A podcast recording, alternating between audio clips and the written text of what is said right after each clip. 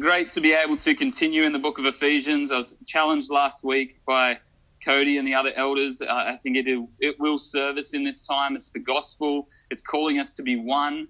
Uh, and like, what better time to be called to be one? Although we're scattered, as Paul was scattered abroad, uh, the church is still one. The church is still uh, gathering in spirit and in heart, as Paul says in 1 Thessalonians. Let me uh, pray for us. And as always, I'm going to give a moment of silence. I encourage you to spend some time, pray for me, and, and I will pray for you. Let, let's believe the Spirit will minister to us in this time.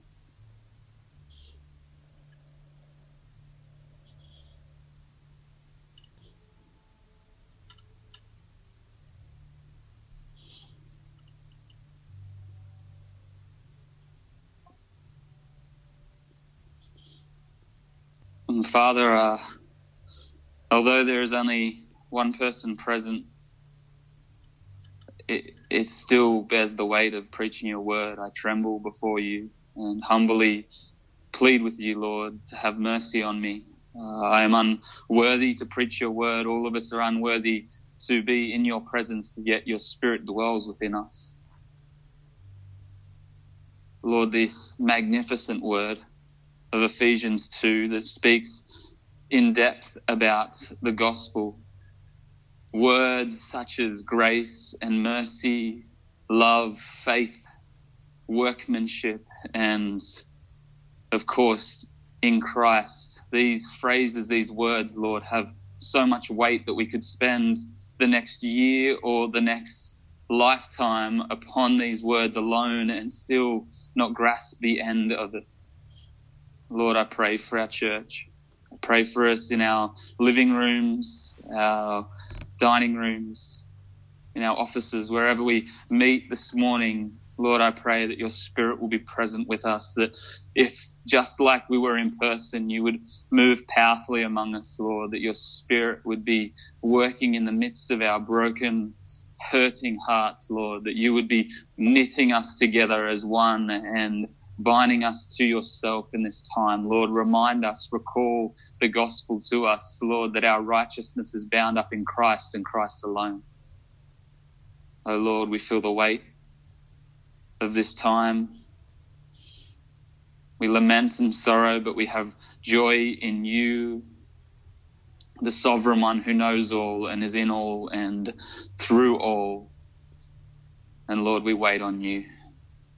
And we say with John and the angels, Come, Lord Jesus, come.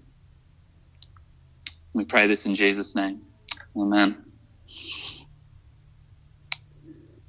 Paul's greatest concern for the church we see is ultimately that they will grow in knowledge of their God and Savior, of the hope that they have of the inheritance in Christ, in the immeasurable power of Christ. In other words, what he wants for the church is that they grow in everything there is to grow in, in who God is, which is an infinite amount.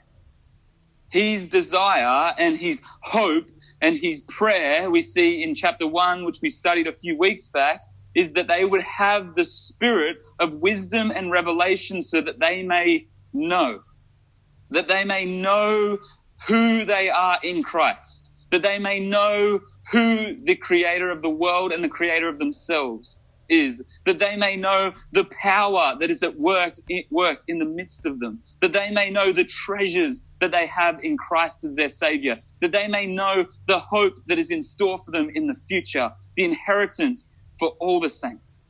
He has an emphasis on knowing and growing in knowledge, and in one of his other letters to uh, Colossi, the Coloss- uh, Colossians 1.10, he says, so walk in a manner worthy, uh, in, walk in a manner fully pleasing to him, bearing fruit in every good work and increasing in the knowledge of God.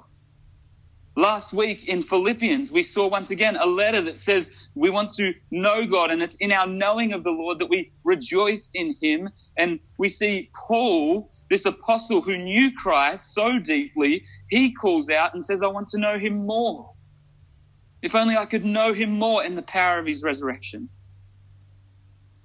Colossians, this, this simple verse, bearing good bearing fruit in good works and increasing in the knowledge of God. Two things that he says is pleasing to him, pleasing to the Father, is that we bear good fruit, sorry, fruit in good works and increase in the knowledge of God. The increasing causes us to bear good fruit. It is Paul's desire and the desire of the whole of Scripture, even when we look at the Old Testament, that it is about a knowing of who God is, a knowing of the deeper things of God, an understanding of His complexities, a longing to study Him. This is the hope and desire of the whole of Scripture. This is the extent of the Christian faith, not a moral code, but rather a relationship with the living God, which He created us for in the first place in the Garden of Eden. Oh, how gracious it is that the God of all creation, the one who designed and fashioned us, would say, You can know me. You can know me, and you can know me personally. And it's in our knowing, it's in our understanding of Him, it's in our growing in this that we will endure to the end, that we will fight against sin, that it's in the knowing of a holy God that helps us rid ourselves of the desires for unholy things. This is how we pursue holiness in growing in knowledge of Him. Now we know that old saying that says knowledge is power. See, we have a problem in the church, and this problem has been going for many centuries. And at one point, there was a full reformation to change it. And the, the problem is this understanding of knowledge is power, that if we hold knowledge, we hold power over the people. And that is fed down into the church, into the point where the Roman Catholics do it best that the priest knows all and he will teach what he wants the people to know, but no more than what they have to know. Sadly, we see it today in a great many churches that it's the elders and the pastor who should be experts of the faith or know all these greater things, doctrine and theology, yet it will, yet it is not for the congregation itself. And we hold this level of hierarchy, yet that's not what we see in Paul's life as the great apostle, and that's not what we see in the life of the scriptures in the early church. What we see is a deep desire for the whole church to know. Romans, this great theological book, this book that is so dense on theology and doctrine, is written to a church, not to elders, not to pastors, but to the whole church.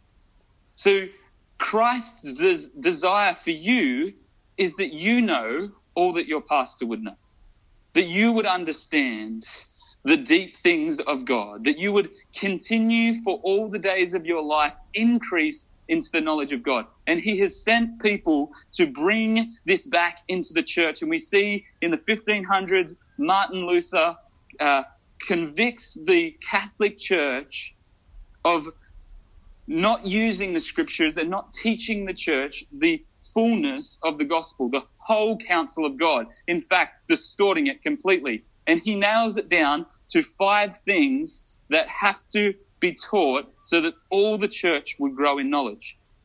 And he says, Our salvation is by grace alone, through faith alone, in Christ alone, according to scripture alone, to the glory of God alone. These are called the five solas. The five solas. Grace alone, faith alone, in Christ alone, according to scripture alone, to the glory of God alone. And this is what we believe and teach today. It is what we see in this passage. It's what we see as a unity across the whole of Scripture. And I long, I long for all of us as a church to grow deeply in the knowledge of God. So, as Ephesians 4 says, we will not be tossed to and fro by every wave and wind of doctrine. So, church, can I plead with you tonight, today? I don't know why I said night. Uh, this morning, and my hope for this time as we have more time on our hands, as we have less things to entertain us or less places to be because we can't be there, would we strive to study God, all that He is?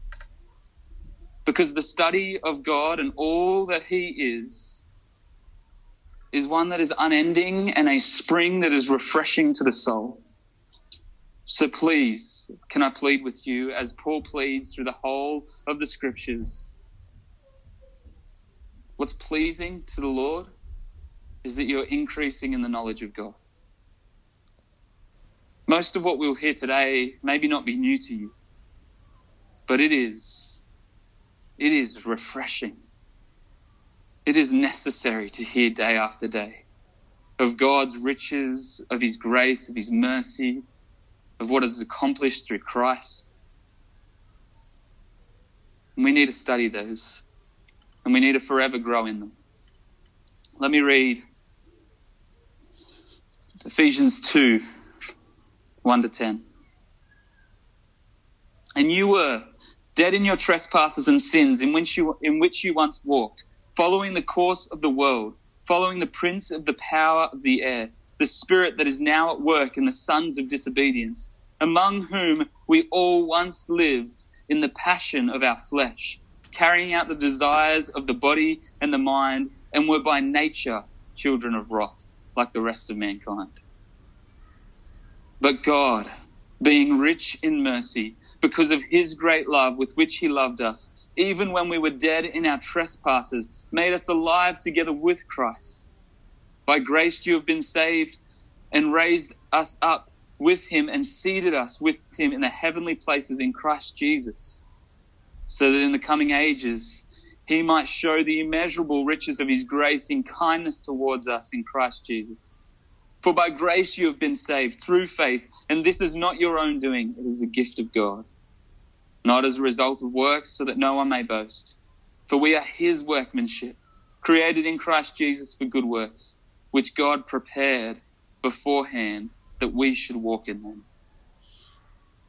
We're going to start at verse 4. Two weeks ago, we uh, spent time, our last time gathering in person, uh, we spent time in 1 to 3 and then touched on this last, uh, this first two words in verse 4, but God. And verses 1 to 3 spoke heavily about the nature, the nature of God. Uh, sorry, the nature of man. And we see that the nature of man is a, a, at best, a liability to God. The nature of man is a deadness spiritually to the point where we're chasing after the world, the devil, and our flesh. We looked at it and it looked bleak. There was nothing in ourselves, no human uh, being alive that could have saved us because we were uh, dead and we needed someone outside of our situation. And considering we need someone outside of our situation and all of humanity is in the same status, same place, there was no possible way for a human being that was created like, like us to be our Savior. And it states in verse 4, it's almost like there should be a pause at the end of verse 3 and then a long, a, a long awaited uh, drum roll for this uh, introduction of the Savior, but God. But God who is rich in mercy.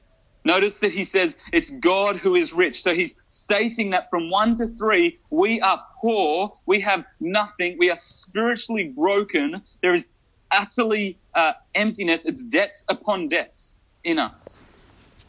And it, it's interesting to me, and I find it in my own heart, and I'm sure you would agree. When we hear that we have nothing at all, we need it. Clar- we need to be clarif- We need to clarify that for some reason, in my heart, it's the human pride that says, ah, oh, I know it says nothing at all. I know it says dead in my trespasses and sins, but I must have to do something. There must be a little bit of me left. I, I must have a, a tiny bit of good in me that pursues. It says, You were dead in your trespasses and sins.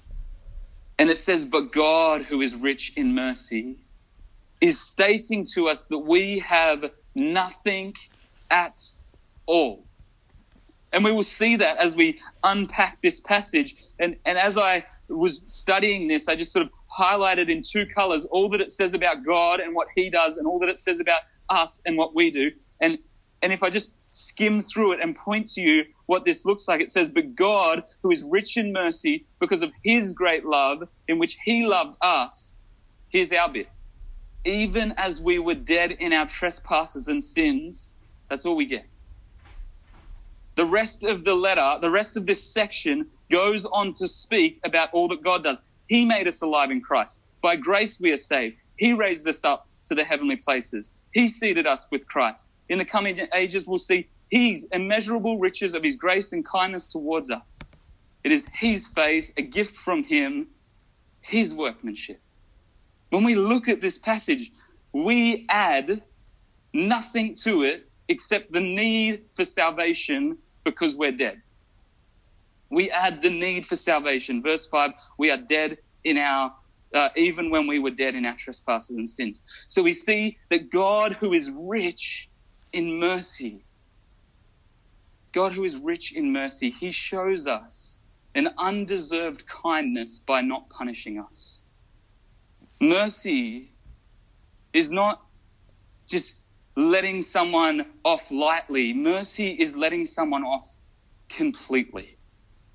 God's mercy is letting us go from being children of wrath and not pouring out that wrath on us, but rather giving us blessing.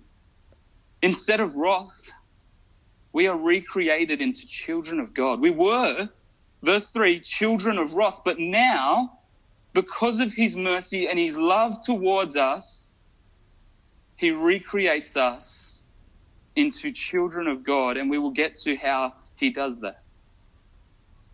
But it's because of God's rich mercy and the great love that he has towards us that he diverts his wrath onto the only one who could consume it and appease it, Christ, and turns us into what Christ is to him, a child of God.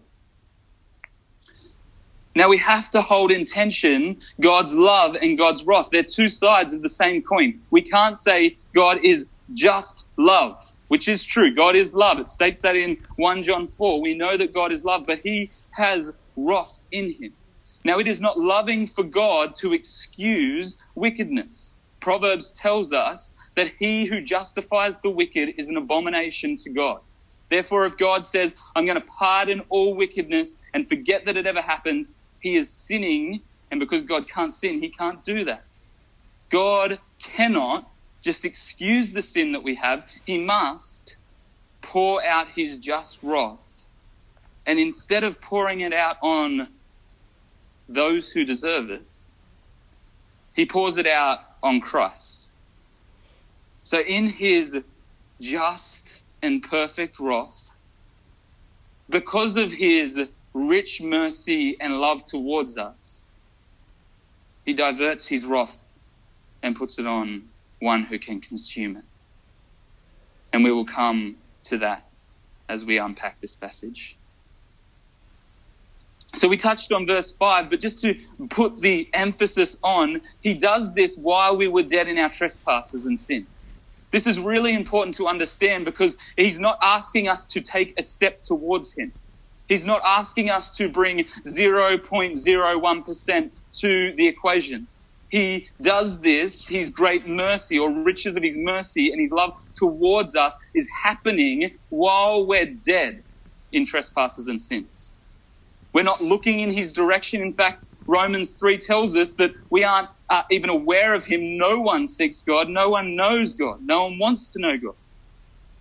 So we've got this image of humanity who's completely dead in their trespasses and sins, not looking towards God, not, uh, not, not, not walking that way, not taking one step, not adding anything to it. And it's God in his riches that does everything for that dead person. Let's see what he does. The end of verse 5 goes on to say, even while we were dead in our trespasses and sins, made us alive together with Christ. By grace you have been saved. So God, who is rich in mercy and love towards us, while we are dead, while we have debts upon debts, while we are a liability, in that state, in that position, He God makes us alive. We just need to think about that for a moment and pause and, and just meditate that it was in that moment of not seeking Him, not wanting Him, not looking for Him, that He pulled us up and made us alive. Think of Paul the Apostle, who's on his way to arrest and maybe kill followers of Jesus, walking on the road to Damascus. He's certainly not looking for Jesus, and Jesus appears to him and completely in that moment changes his desires. He was dead. Spiritually, he was dead. He had an anger towards those who followed Christ and he was going to kill them. And he changed from being angry to in three days or so time when Ananias opens his eyes, where does he go next? The synagogue to preach.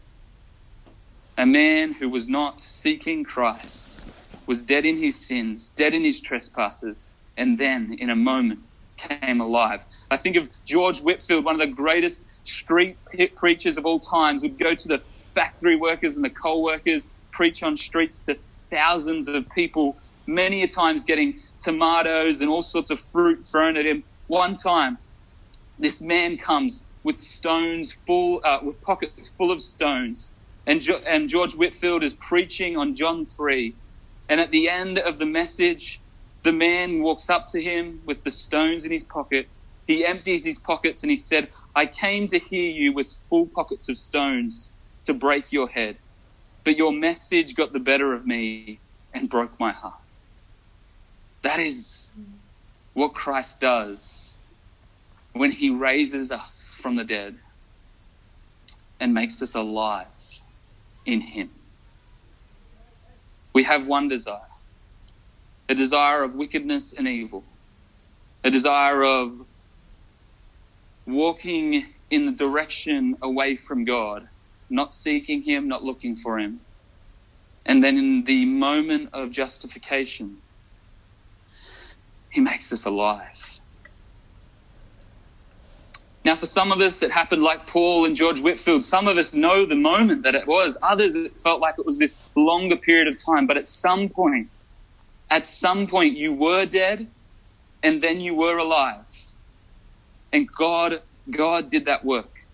Now it says he made us alive with Christ. By grace you've been saved. Now, with Christ, we have been made alive together with Christ. Uh, the depths of this phrase could leave us here for the rest of our lives preaching on this very topic every Sunday or every day, and we won't reach the end of it. This is a miraculous work that took place on the cross in our lives before we were created. That he made us alive with Christ. Now, bear with me. Uh, there's a lot to understand about this. I'm going to briefly go over it. I'm going to come back to that word by grace. There's a richness to that word by grace, but let us look at this with Christ. We are made alive together with Christ. Here is what Paul is saying you were dead in your sins. You had a guilty verdict of sin upon your shoulders, upon your life. You were labeled a sinner, and therefore, going to the judge, the judgment seat, God, the holy judge, said, You are condemned to death. We see that in Genesis 3. Because Adam and Eve ate from the tree of life, they were condemned guilty sinners and therefore condemned to die and, if, and face eternal condemnation. God took your guilty verdict and he placed that on Christ, the Holy One, the one who has never thought evil, done evil, the one who was part of God, is God, and in three in one dwelt with him in all eternity before anything else was created, becomes man, lives a guiltless life, has no shame, no sin and your guilty verdict is taken and placed on Christ. We see this in 2 Corinthians 5 21. He who knew no sin became sin for us so that we might become the righteousness of God. Right there, we see such depth, such richness, richness that people have written books thicker than the Bible on this passage, this verse alone. He knew no sin So Jesus takes on all our liabilities. He takes on the guilty status of sinner. He takes on the t- title, child of wrath. He takes on the curses of sin. He takes on the penalty for sin. And there, the riches, riches of God became poor. There, the one who dwelt in holiness was titled and labeled unholy. And in that state, on the cross, he appeased the Father's wrath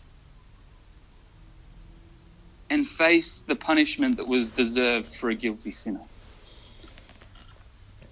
And three days later, we get to this phrase, simple phrase that Paul writes that has so much depth, depth. And we were made alive with Christ, together with Christ. Because three days later, Christ rose victorious. And along with him, along with him, all the people that the Father had given him. John 10 tells us that Jesus knows those who are his. He knows them. And he says, I will not let any of them fall from my grip. I have come to give my life for them. I lay it down for them. And in this moment, all those who are his rose to life with Christ. They raised victorious. You, brother and sister, have risen to life with Christ. You today are alive with Christ. If Christ is alive, therefore you are alive. That's what 1 Corinthians 15 is about. If, if there is no resurrection and if Christ did not raise from the dead, your faith is futile and vain and there's no point following. You should be pitied among all. But if Christ has risen and he defeated death, you, brother and sister, you, church, have risen too.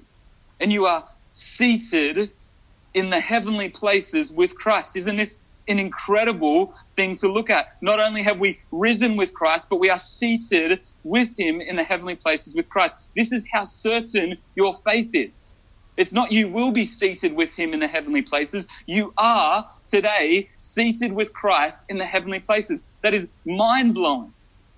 You can see why we can study this all the days of our life. This picture of Christ stepping into our place, but us taking on his righteousness. This exchange that took place. We were labeled guilty for sin that has gone on to Christ, and his righteousness has now been labeled uh, we have been labeled with his righteousness. We know this. Look at, if we are to be seated in the heavenly places, that is a holy place. The only one who is seated in the heavenly places, the only ones are those who have been created for that space. Angels, seraphim, we see in Isaiah 6, created for that space to be in there. We, who have been made alive with Christ, have been given the status, the verdict of righteous. That's the gospel.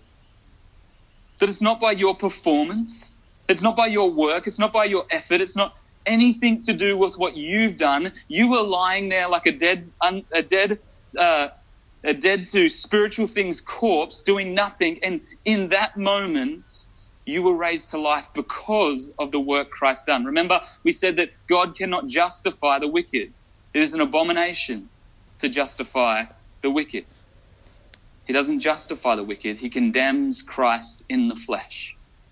He condemns Christ in the flesh. In other words, he condemns Christ with the full weight of guilty sinner upon his shoulders, so that we may be marked with his righteousness we may be marked with his righteousness and enter into the heavenly places. Our, our salvation is secure to the point where we are told we are seated in the heavenly places. We're seated in the heavenly places. You cannot be pulled out of the heavenly places so that in the coming ages, he might show the immeasurable riches of his grace in kindness towards us in Christ Jesus. It's in Christ Jesus that we will see all the kindness towards us. What a beautiful gospel. Not your effort, not your good works, but Christ and his righteousness. You are not righteous. You have no righteousness of your own. You stand upon the righteousness of Christ. This means you had nothing when you came, you still have nothing now. So the Christian life is not about you and your performance. There's no such thing as a good or a bad Christian. Don't say, I'm not a very good Christian. You aren't. None of us are. We're not good Christians. We're not trying to achieve a certain status. We have made that status because of Christ. And now because Christ lives in us, in the midst of temptation, we can stand and say no to the flesh and yes to the Spirit. We can pray and plead with the Spirit and by grace, He will give us the capacity to say no and turn from it. And when we fall, which we will, I know you will fall. I know I will fall. We stand in the promise and the truth of the finished work of Christ on the cross that he condemned sin in the flesh. That means there's no condemnation for you because Christ was condemned. Christ was condemned. So in temptation, we stand in the righteousness of Christ and say, I have his power to overcome this. When we fall, we stand in the finished work of Christ saying, I'm forgiven. I'm a child of God. I'm labeled righteous. Remind me of these truths. Let my soul meditate on these truths. Now we'll see these five points that we see in Luther's work grace alone, faith alone, in Christ alone according to Scripture alone, to the glory of God alone. In verses 8 to 10, and we'll get to this word grace. For by grace you have been saved through faith, and this is not your own doing, it is a gift of God, not as a result of works, so that no one may boast. For we are his workmanship, created in Christ Jesus for good works, which God prepared beforehand that we should walk in them. We saw earlier in, in this passage that we are made alive, to get, alive together with Christ by grace. This is an important word. This is what sets Christianity apart from every other religion in the world, that it is by grace. Now, grace is the decisive work of God, the decisive work of God which you could not do nor deserve.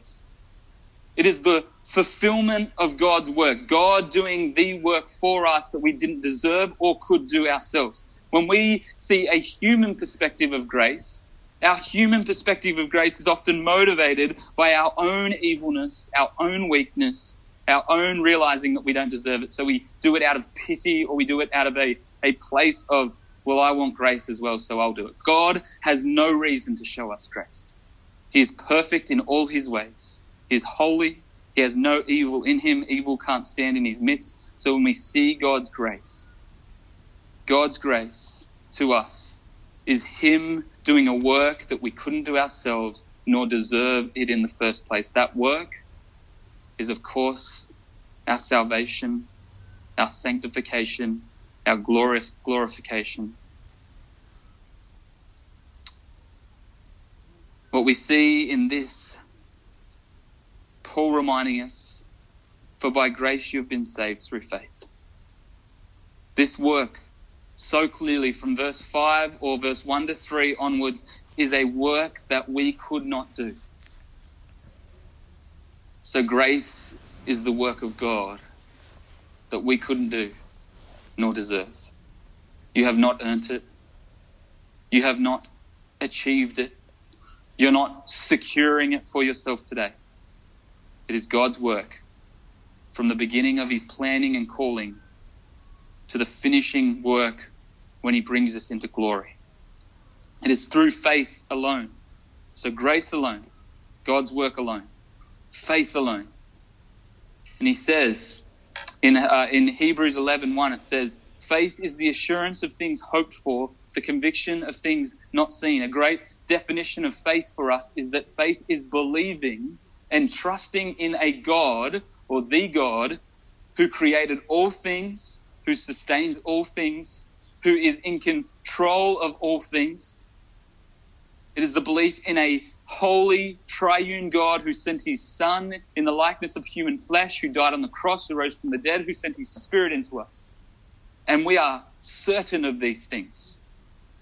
We believe them, trust them, and know them to be true. But we've got a problem. A problem with this statement. It says, For by grace you have been saved through faith. Now, if that's where we stop, we have a problem because Romans 3, we've quoted it before, says, No one seeks for God.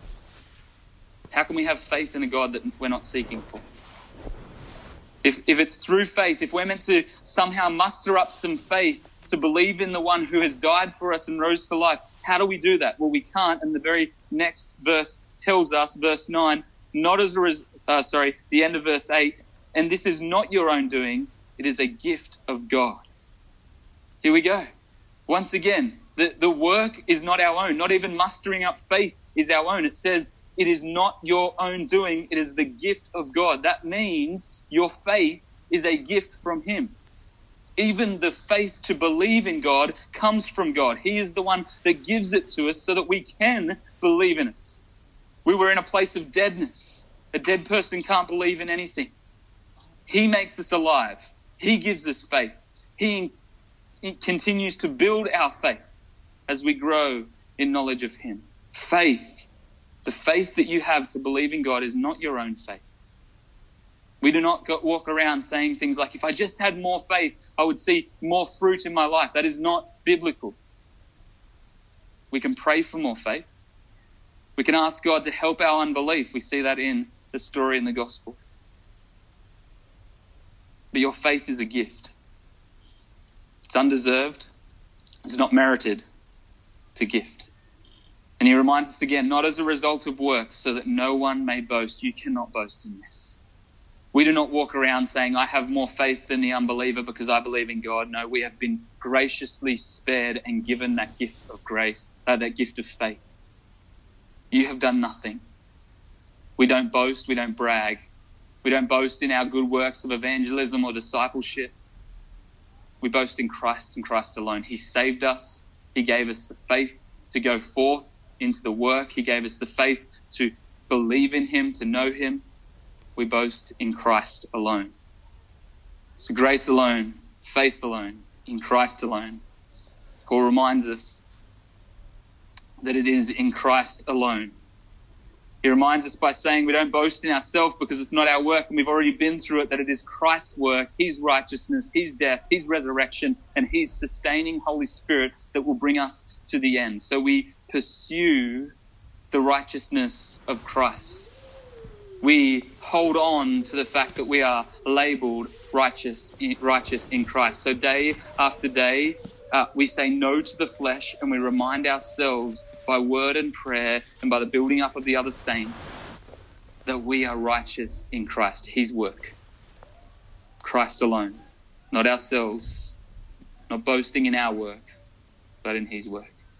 John Piper, a preacher, says this in our moments of darkness, in our moments when we are tempted by evil and we don't know how to uh, gather ourselves, he says, This is the rock where we stand when dark clouds gather and the floods lick our feet. Justification is by grace alone, not mixed with your merit, through faith alone, not mixed with your work, on the basis of Christ alone, not mingling his righteousness with ours, to the glory of God alone, not ours. That's where we stand. That's where we stand. Grace alone, faith alone, in Christ alone, to the glory of God alone, and of course, this is all written in the scriptures alone, and it is our, our one authority that we submit to. And finally, Paul wraps up by saying something similar to what Piper quotes there. For we are his workmanship, created in Christ Jesus for good works, which God prepared beforehand that we should walk in them. This word workmanship is a beautiful word in the original language, which is only used twice here and in Romans 1:20 and it speaks in Romans 1:20 of this uh, creation that magnifies and glorifies the Creator. And the word in the original is our word for poem. And poems are uh, uh, to be beautiful and uh, uh, rhyme and, and, and flow together in a way that brings us to recognize the talents and the expertise of the poet, the creator. So we see this word used when it's speaking about art that reflects something of the creator, the skill of the creator, a poem, an artistic work, a song, a statue, a painting, these things that go, wow, look at the skill and the talent of the creator. And this is what the word is used for us as new creation in Christ. You're God's workmanship in that he has designed you in such a beautiful way that people will say, wow, that is a work of God. I see a work of God in them. They they reflect God because He is like changing them. Their desires have changed. They used to want the world, now they want Him. They used to live in their flesh, now they live in uh, Christ. Your life changes when you know Christ. To the point where, as Paul goes on in verse 10, now that we're in Christ or created in Christ for good work which God prepared beforehand that we should walk in them. Where did we start in Ephesians 2? That we walked in the patterns of the flesh, chasing the world, chasing the devil, following the will of man. That's where we started. In the beginning of the gospel, we were dead and following after our own flesh. When Christ is through with us and God has saved us through Christ, we walk in works that He has prepared beforehand. It's not about, it's not about morality. It's not about doing good. It's about having a relationship with the Creator and knowing the Creator and Savior so much so that our desires have changed to do His work rather than our own. And that's what it means to be in Christ. Our desires have changed. We once wanted to follow ourselves. We now want to follow Christ. And in everything, we submit to his will. But how can we do that if we don't know him? What is fully pleasing to the Lord is that we know him. We know him and we grow in knowledge of him day by day by day by day until we reach the end, where He, of course, not us, will bring us to this great word, glorification. And we will be glorified with Christ. We were raised with Christ. We are being sanctified through His Spirit, and we will be glorified with Him. Glorified where all the evil will fall away all the evil will fall away and his holiness will consume us and his presence will consume us forevermore. That's the gospel of Jesus Christ. Let me pray for us. My God, the riches of this message are too much for us to bear and could leave us pondering for hours if our minds were able to linger for that long. Surely, in our human capacity, we will wander off into vain pursuits and our minds will wander away from these infinite glories. God, I pray for myself and your bride, our, the church. Give us the capacity by your Spirit to linger longer in the thoughts of the gospel to comprehend now in this time, but also in the time when sin comes and entangles us, that we are righteous not because of us, but because of Christ. And that if we are righteous, we don't have to say yes to sin. Fill us, Lord, with the spirit of wisdom and revelation to know these things and be moved by them. Thank you that it's your work and that we are your workmanship, and that we will declare the glory of the one who works all things through us and for us. to your glory forevermore. In Jesus' name, amen.